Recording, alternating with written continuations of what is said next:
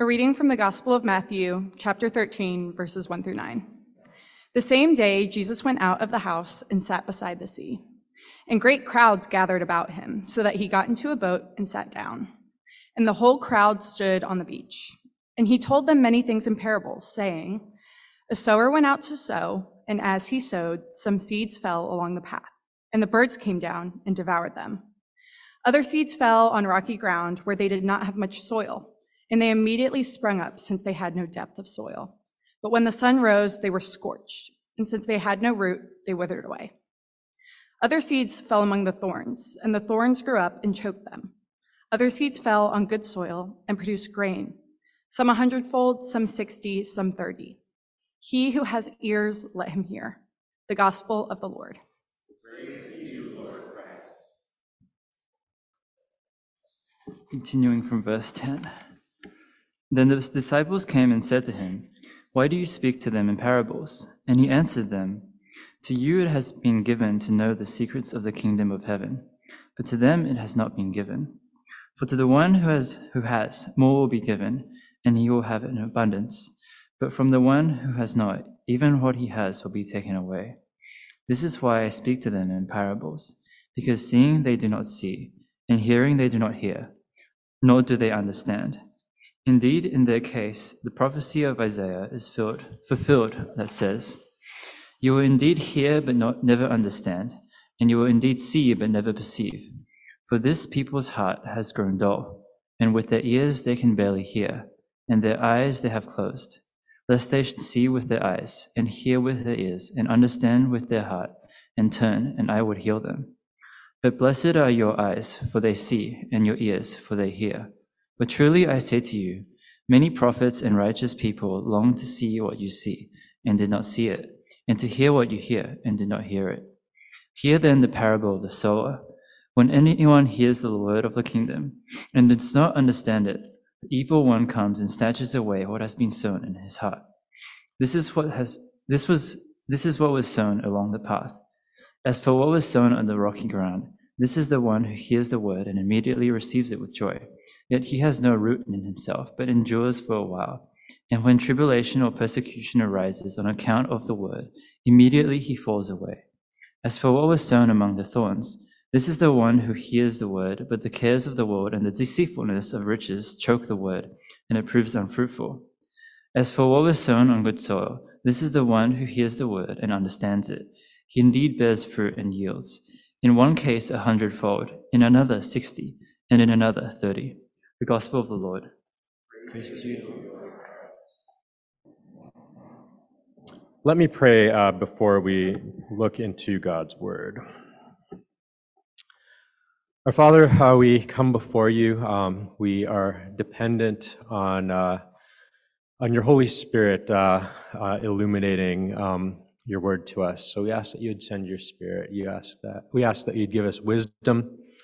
Uh, would uh, you uh, uh, allow us to confront the hard things that that your word brings up before us, and would you lead us into your truth?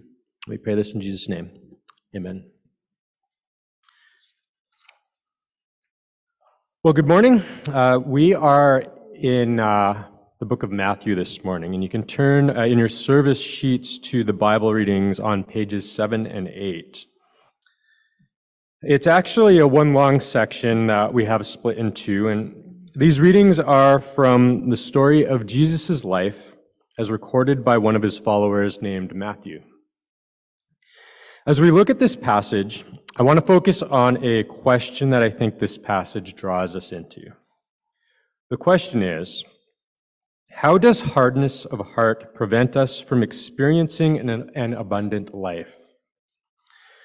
Or put another way, how does our inner disposition towards God and towards Jesus prevent us from experiencing or enable us to experience a full life, the good life?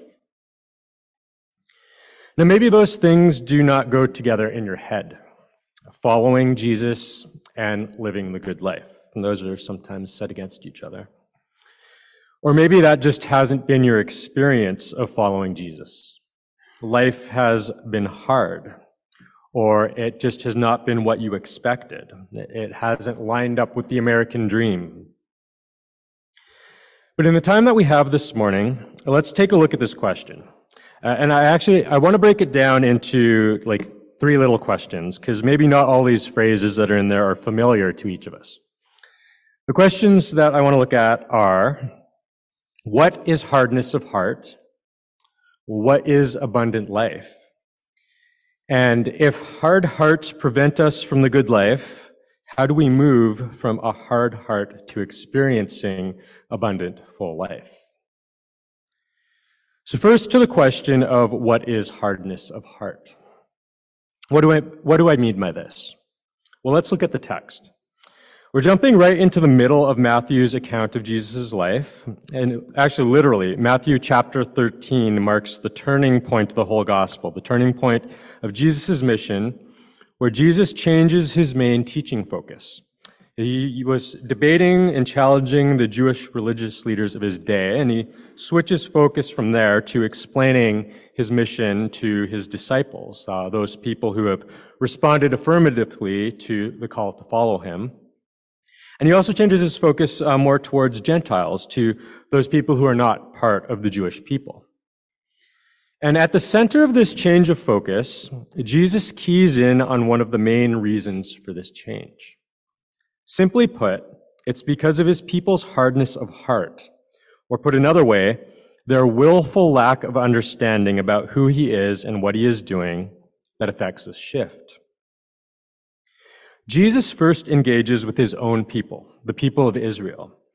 But those in charge, um, the religious leaders, uh, they have hard hearts. And so he turns his focus from them to those with ears to hear, as our passage repeats to us.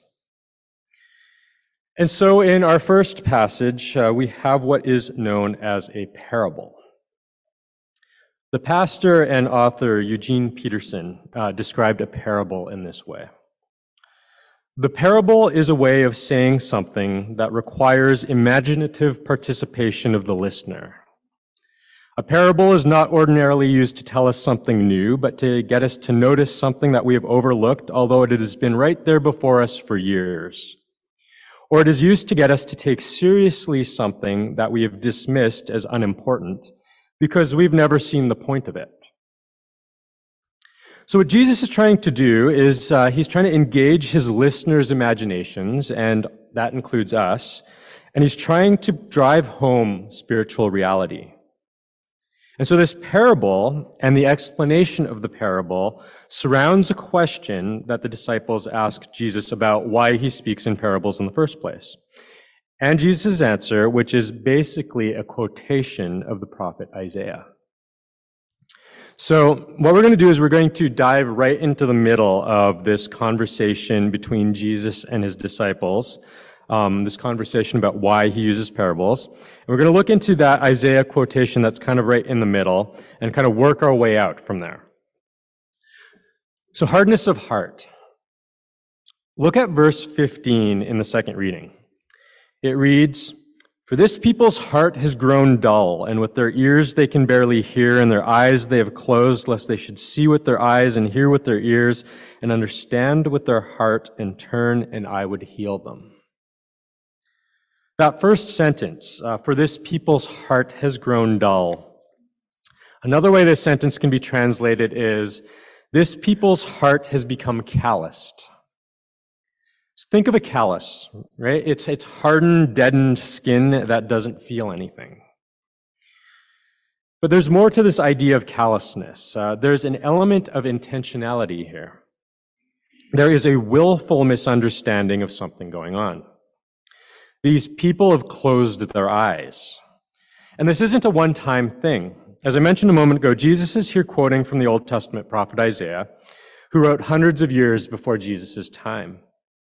Jesus is picking up on a recurrent theme of God's people, willfully misunderstanding what God is saying in order to do your own thing. It is the repetition of this willful misunderstanding that is built up into this callousness. And so here, to really grasp what Jesus is getting at, uh, we need to kind of zoom out a bit and look at the wider context, uh, not just of the passage that Jesus is quoting from in the book of Isaiah, but the whole Bible, um, and then our whole reading in, in the midst of that. So what we're going to do here is we're going to look at, at the wide context of the whole Bible, then narrow it down to the book of Isaiah, and then we'll look more closely at this section of Matthew um, with the parable specifically. It's kind of like we have this large sandwich that, that Matthew's constructed, and we're diving and starting right into the middle of it. So, this willful misunderstanding of what God is saying in order to do your own thing is something that goes all the way back to the very beginning. If we go all the way back to, the, to Genesis, the first book of the Bible, just after the account of creation, we find the first people that God has created, Adam and Eve, are faced with a choice. God had commanded them to not eat fruit from a particular tree. They could eat from any other plant, uh, just not this one, known as the tree of the knowledge of good and evil. Eating from it, we are told, will result in death. As the story goes, a serpent appears to Eve and questions God's character. Surely you won't die. That's not really what God meant. Uh, actually, you'll become like God, knowing, determining what is good and evil. And so uh, I think many of us know what happens here. Uh, Adam and Eve eat the fruit, and the result is immediate spiritual death, separation from God, which results in alienation from relationships with other people and all of creation. And eventually, physical death follows. Yet this impulse to willfully misunderstand God, to harden our hearts and to do our own thing, humanity will carry with us to this very day. Now, God doesn't just leave us on our own after that. The whole story of the Bible is about God choosing a person, first Abraham and then a people group, Israel, through whom to bring about restoration and reconciliation a restoration of relationship between God and humanity, between relationships within humanity and with the rest of all creation. We are created to flourish. And we'll get back to this idea in a moment because it's important for understanding Jesus' parable. But if we jump ahead in the story, uh, the whole story of Scripture, from Genesis uh, to the time of Isaiah, we find that God's people have had a poor track record of listening to and following God. Jesus is quoting a passage from Isaiah chapter 6, and it is about hardness of heart. Now, Isaiah takes place in a time when God's people are in exile. What that means is that as part of God's plan of restoration, his chosen people were, were given a land, what we call the promised land. And from that place, they were to become a blessing to the whole world, showing the world what restored relationship between God and humanity in the land looks like. But they didn't do that. Instead, this pattern of willful misunderstanding built up over time, hardening God's people. They end up being exiled from their land. And so why exactly are they in exile? Well, we, we see it um, more explicitly um, uh, spelled out in the passages in the book of Isaiah that come immediately before what Jesus quotes. Uh, if you have a Bible, um, you can turn over to Isaiah chapter 1. Um, right at the beginning of Isaiah, in chapter 1, verses 2 to 3, it says, Hear, O heavens, and give ear, O earth, for the Lord has spoken. Children I have reared and brought up, but they have rebelled against me. The ox knows its owner, and the donkey its master's crib. But Israel does not know, my people do not understand. Did you catch that right at the end? My people do not understand. Um, this is what, what Jesus is picking up on. It's stated even more explicitly in Isaiah chapter 5, verse 6, a little further on. It says, Therefore my people go into exile for lack of knowledge. It's that same idea of not understanding, not even pursuing the knowledge to gain understanding. So when Jesus quotes Isaiah 6, uh, he's basically saying that God's people Israel, as represented by the religious leaders, even though they, they are physically back in Jerusalem, in, in, in Israel, the land, they're, they're, they're still actually in exile. Um, they still have hard hearts toward God. They resist God. But there's more going on here than just hard hearts toward God. There's also a hardness towards others. And this actually uh, brings us to look at our second question. Um, the second question is uh, what, what exactly is abundant life? Well, staying with Isaiah for a moment, um, one more bit of context for Jesus' Isaiah 6 reference is important. Uh, if you go back to Isaiah chapter 2, Isaiah gives a vision for what a restored creation looks like. Isaiah shares a vision of the mountain of the Lord, which is a shorthand way of referring to the place where God's temple, the center of Israel's worship in the city of Jerusalem is located, where God is with his people. But in, in Isaiah 2 there, it's not just Israel worshiping God. Um, all the nations of the world and people from everywhere come to God to learn from him and walk in his ways. And the result is peace. Isaiah 2 4 says, God shall judge between the nations, and they shall decide disputes for many peoples, and they shall beat their swords into plowshares and their spears into pruning hooks. Nation shall not lift up sword against nation, neither shall they learn war anymore. This is an image uh, bursting, it's an image of life bursting out into the world. The conditions for life, the conditions for life to flourish are not war, but peace. You might even say it's a vision of abundant life. And we even had a, a little bit of, a, of, that vision in the psalm that we recited together um, just a few moments ago. Uh, psalm 65 is this vision of, of peace and flourishing and abundance when God is with his people. And so we jump back to our passage in Matthew and we see Jesus, Jesus brings up this idea of abundance in his response to the disciples' question about why he speaks in parables. In verse 11, Jesus says, to you it has been given to know the secrets of the kingdom of heaven, but to them it has not been given. For to the one who has, more will be given, and he will be, he will have an abundance, but from the one who has not, even what he has will be taken away. Here, here what we're finding is that this hardness of heart basically prevents some people from receiving this knowledge, this secrets of the kingdom of heaven. And to the people who are open and receptive to following Jesus, uh, they're, they're given more and more and more understanding. Um, we'll come back to the, the secrets of the kingdom of heaven in just a little bit. But there's something of a link being forged here between Jesus giving us understanding and our flourishing in abundance. We have uh, one final image of abundance that's right at the end of our passage in Matthew. And this is where we finally come to this parable that set us off on this whole, whole um, journey through Scripture. It's in Jesus' explanation of the parable. Um, and, and, Jesus actually does a pretty good job of explaining what it means. Uh, this parable is actually a series of images of abundance. Um, and it also uh, highlights the things that hinder us from experiencing and sharing that abundant life. The images are from a farmer's field. A sower is sowing seeds. Some fall on a hard path, some on rocky soil, some among thorns, and some on good soil.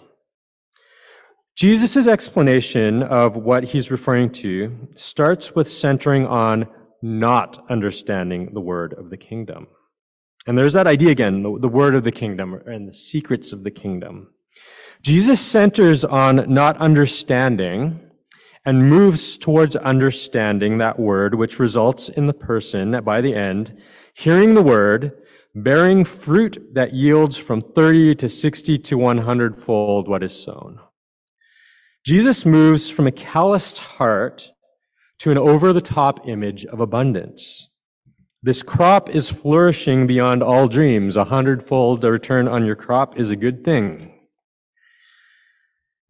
Now keep in mind the history, all this history of Israel that Jesus brings up by referring to Isaiah in the middle of all of this.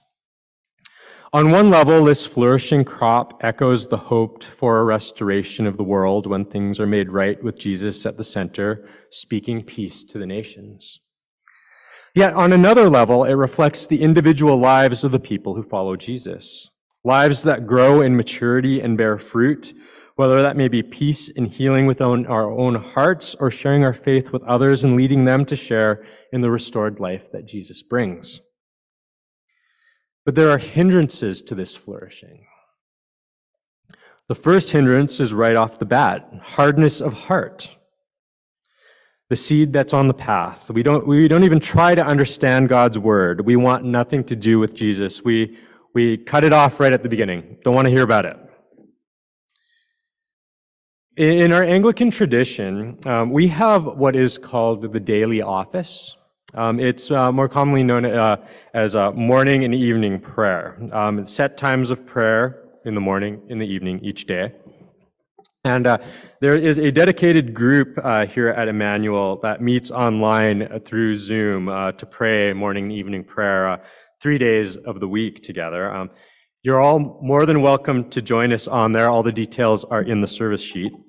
But I bring this up uh, because among the prayers we pray each morning, we pray Psalm 95.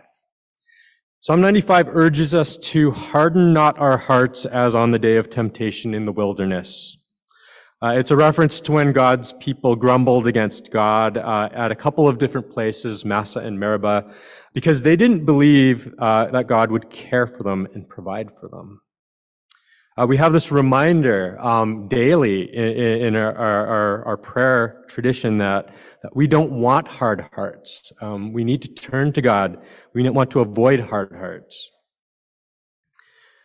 Hindrance number two uh, is the seed sown on rocky ground that grows up quick and withers away because there are too many rocks. The roots can't grow deep. It's, it's interesting imagery here. Uh, rocks, uh, those, those are pretty hard. Um, there seems to be a progression here going on, um, away from the hard, impenetrable path to some soft spots where seed can take root.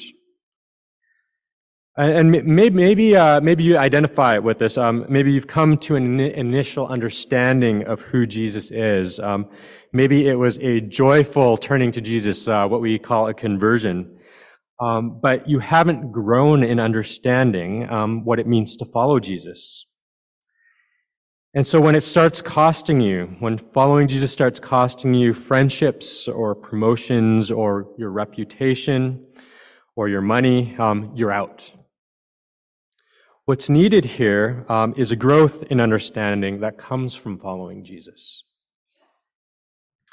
The third hindrance is thorns that choke the growing plants.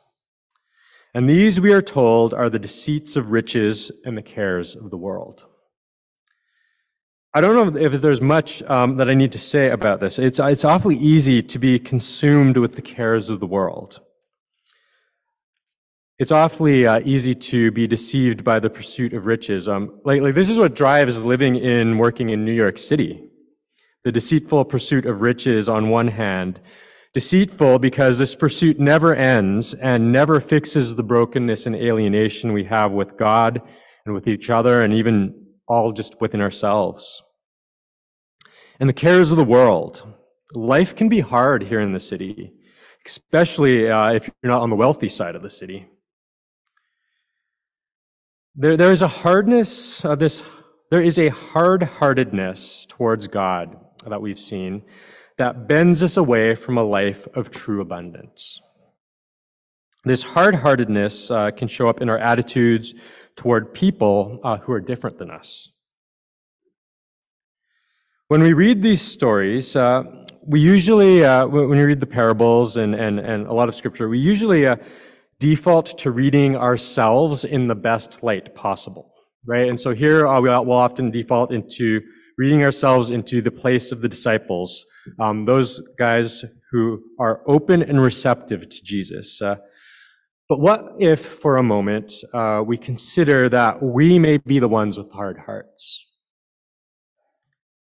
What, what causes your heart to grow callous? Think about uh, who's in your, your in group or your out group. Um, who are you calloused towards? Think about that politically. Think about it theologically. Think about it socially. And, and I direct, direct this question um, to each one of us individually, but, but also to us as, as a whole church community. We're a group that seeks to follow Jesus. And you see, Jesus, he, he went to his people, the people of Israel, to the community leaders, the religious leaders, and those were the people that rejected him because uh, their hearts were hard. And so much of that hardness that was directed to the fact, so much of that hardness was directed to the fact that Jesus was hanging out with outcasts, with the tax collectors and prostitutes and the people with diseases that just separate them from community. And so if you think about our own community, um, the collective heart of our community, are there ways that we're hard, that, that we have a hardness to particular people, um, to, to, particular places? It's, it's something that can be really sneaky and you don't really realize it. This actually ties into uh, our purpose statement. Um, if you've been here for a little while, you, have heard it. Um, Emmanuel exists, Emmanuel Anglican exists, exists to see and describe and reflect the beauty of Jesus Christ for the flourishing of New York City. I, I recently had uh, one of uh, these moments of revelation, um, you know, where you think to yourself, uh, how on earth did I not know this before? Um, it happened uh, when uh, one of my daughters uh, was part of a school play. Um, it was this past year. It was called Annie. Um, do most people here know, know, the, know the play Annie? Is that fair? Um, I was not one of those people. Um, like, like, like, it's it's fairly well known. Uh, it's about a little little or- orphan named Annie who lives in a terrible orphanage, and by stroke of luck, ends up being picked to spend Christmas with this philanthropist, uh, millionaire, um, Daddy Warbucks. Is that his name? Um, and he, he ends up like adopting her. It's like this this this rags to riches story. Um, now now I had no idea that what this play was about. Um, I'd heard there, there's a lot of cultural references that we have to this this movie uh, or this play that I, have realized. Um, things like Little Orphan Annie and stuff like that. But but for the most part, this was just not part of my cultural or social background. Um, so um, so as a family, we we rented uh, one of the movie, a couple of movie versions of this play to watch. Um, and so uh, we turned on the movie, and the song "Hard Knock Life" comes on. And I turned to my wife, and my first reaction was, um, wait, like, like, this is, this is what Jay-Z sampled for his song Hard Knock Life? Like, like, it's called the ghetto anthem, right? Like, like, like, I knew he sampled a song, but he sampled a musical about an orphan. Um, does, does everyone know who Jay-Z is? All right? Okay. Right? Like, like Jay-Z's one of the best-selling rappers of all time. Um, he's like, he's a billionaire now. Um, but he grew up in the Marcy projects in Brooklyn. Um, he's actually was a drug dealer there back in the day, and now he's married to Beyonce, and they're like one of the biggest celebrity power couples in the world. Um, and actually, just yesterday, um, I was about eight blocks away from the Marcy Project, so running a youth basketball tournament. Um, there's like hundred kids playing playing basketball, um, and, and, you know that world um, there seems so different than being right where we are in the middle of the West Village. Um, but apparently, uh, the world of Annie and the world of Jay Z aren't so far apart. Um, they bump into each other. Uh, uh, so, you know, I got curious and then I, I over-researched stuff. So I, I, looked into the, the history of Hard Knock Life. And it turned out that um, Jay-Z, one day when he was home, as a kid, he was watching TV and the movie Annie came on. Um, and he watched it. And uh, he was struck by how much he, a kid growing up in the projects, navigating the gang life, identified with the story of uh, this little white orphan girl in this movie. Um, it was one of those moments of two worlds colliding. And so he wrote a song, um, Hard Knock Life, to describe uh, his experience of the hard knock life, but also how he really related to little Annie. Um, now, now there's something really compelling about like like these these stories where people who are you know in a really hard place make it, right? Whether it's the, this kind of romantic story of a winsome orphan who gets adopted by a kind-hearted millionaire and, or whether it's a drug dealing high school dropout from the projects in Brooklyn who becomes a billionaire celebrity rapper. Um, but my, my, my point is that it is easy for us to get so focused on our own experiences, um, our own culture, our, our own vocation, uh, or our own social circles that, that we're actually hardened to what God is doing through Jesus in reaching out to the world that's right around us. There's this expansive invitation to follow Jesus that is offered to everyone. And we miss the fact that there is much we have in common with people we don't normally associate with. Even in my, my example of the musical Annie, uh, like we can kind of go with that movie and we can feel good about it and if we're honest, it's kind of a really, real sanitized version of an abusive orphanage. Um, but, but we can kind of use that as a foil to insulate ourselves against the hard knock lives of the people who live right across the street from us, or maybe even share the same building as us.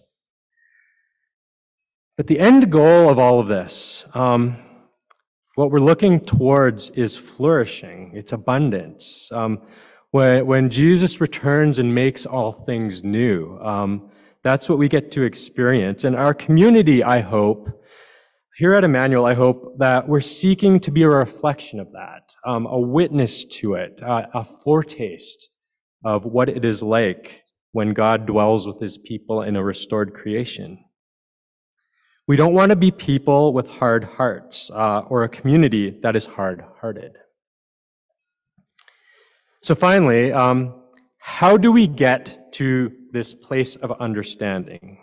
How do we move from hard hearts to experiencing uh, this abundant full life, or at least tasting it, um, the, tasting a bit of the fullness that is to come? Well, it's not just trying to be more like Jesus. Uh, it's not trying really hard to be good soil. That's often our impulse, right? Just try harder to be good volunteer for a good cause, give a little extra money away. No, simply put, what we do um, is we look to Jesus. We listen to Jesus. We follow Jesus. In our passage, there's a whole lot of confusion and misunderstanding going on. The religious leaders have hard hearts, so the disciples don't quite get what Jesus is saying initially. But they go to Jesus and they ask him to explain. And in verse 18, we see that hearing, having ears to hear, it's enabled by Jesus. That's Jesus' gift to us. After Jesus hits everyone with the quotation from Isaiah, he simply says, Hear then the parable of the sower. And then he explains it. Understanding comes from listening to and seeing Jesus. I'd mentioned the secrets of the kingdom of heaven a few times this morning. Simply put, um, these, these secrets are all wrapped up in who Jesus is. He's God. He's God come to us, not just as a great teacher, but as the one who rep- repairs the break in relationship between God and humanity. And the understanding that is lacking throughout this passage is not merely rational comprehension or based on our own cognitive ability. It's relational. It's a gift. It comes from seeing, seeing Jesus, from hearing Jesus. It's the work of the Holy Spirit in us.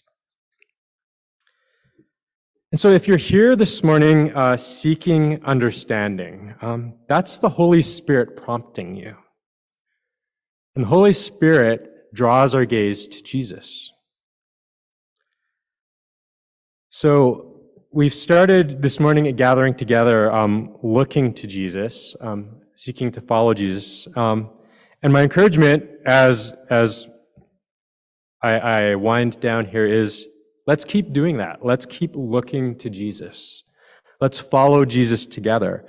That's the path to abundant life. That's the path to reaching out to the world around us. Amen.